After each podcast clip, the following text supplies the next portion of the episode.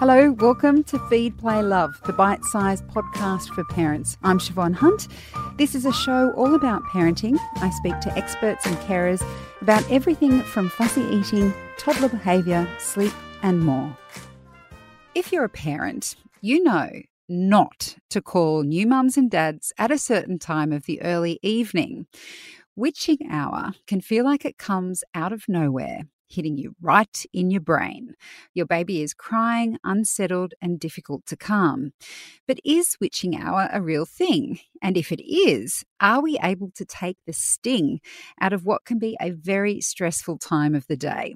Leonie Clements is a mothercraft nurse and expert on Babyology's Parent School. Hi, Leonie, how are you? I'm good, Siobhan. How are you today? I'm good. So, can you tell us, is witching hour a real thing? Most definitely. It is a real thing. Most definitely. Oh, that's sad. So, um, what is actually happening at that point of the day to make it so stressful for parents and their little babies? So, what often happens is it usually starts around five. For some families, it can be later, but generally around five. And you know, if you've got a new baby in the house, you've been up through the night feeding that baby, your day started, you're getting everybody, if you've got other children out, you know, they may be at school or daycare or just at home with you. You know, you, you're busy. You're a busy mum on the go. You may have a partner that you need to see to to help get organized for the day as well. And by that, I mean, you know, mums do everything you know, mum's got yes. to have the house organised so they know where to find things. Not saying that you go to do things for them, but they need to know where they are because, you know, I'm sorry, men, but they do have a men look. they don't have a mummy look. a dad look. A yes, dad look, yes. so it is very, very real. And often what's happening is, especially for mums that have been up through the night feeding, having that broken sleep, they're tired come that time of the afternoon. And then baby tends to get a little unsettled as well because mum's unsettled, mum's busy, busy, you know, often preparing after, you know, dinner. Um, it could be other children that she's need, needing to see too. So it's a busy time of the evening or the late afternoon.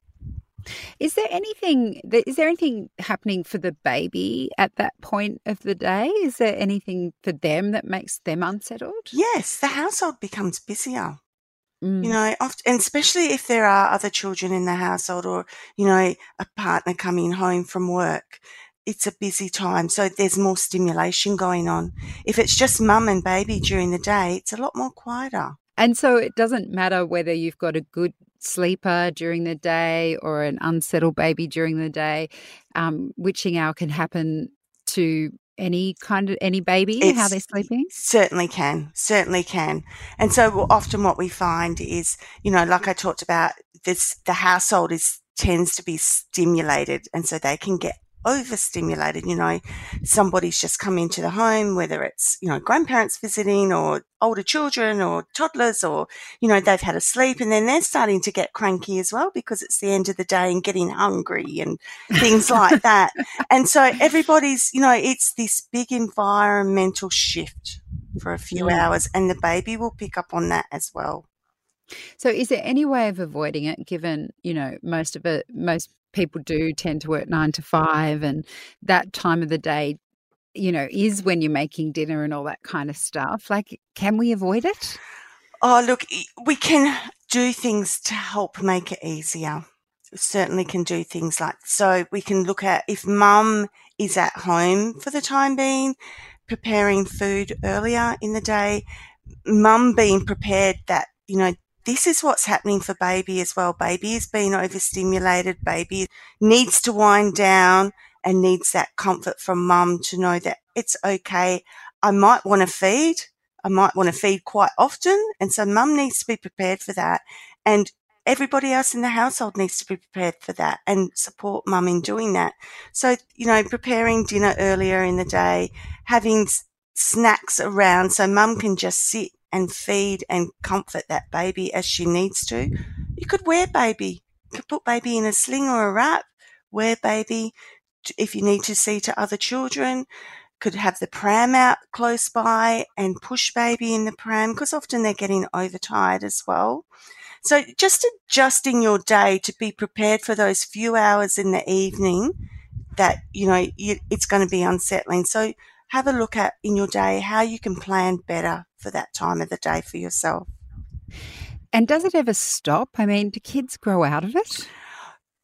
The true witching period does stop. It tends, it does. Um, so it tends to start around four to six weeks, and that's when babies waking up and becoming a new little being on the outside world, if you like.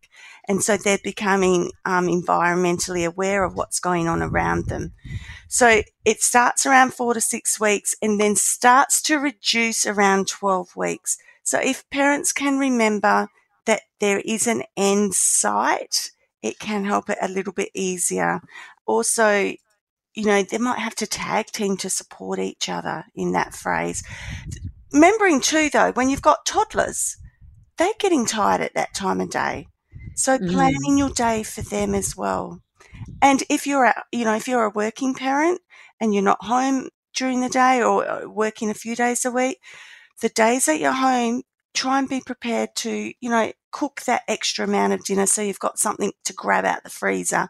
Or if it's beans on toast or eggs on toast, that's okay. That's mm. okay. Mm. You do what you need to do to get through this period. Yeah, make it easier. Yeah. Leonie, thank you so much for your time today. You're very welcome, Siobhan. That's Leonie Clements. She's a mothercraft nurse. And if you'd like to book a one on one consult with Leonie, check out the links in the notes of this episode that will take you through to the parent school. Feed, Play, Love is a babyology podcast produced and presented by me, Siobhan Hunt. I'd love to hear from you, so if you'd like to get in touch, email me at feedplaylove at theparentbrand.com.au. See you next time.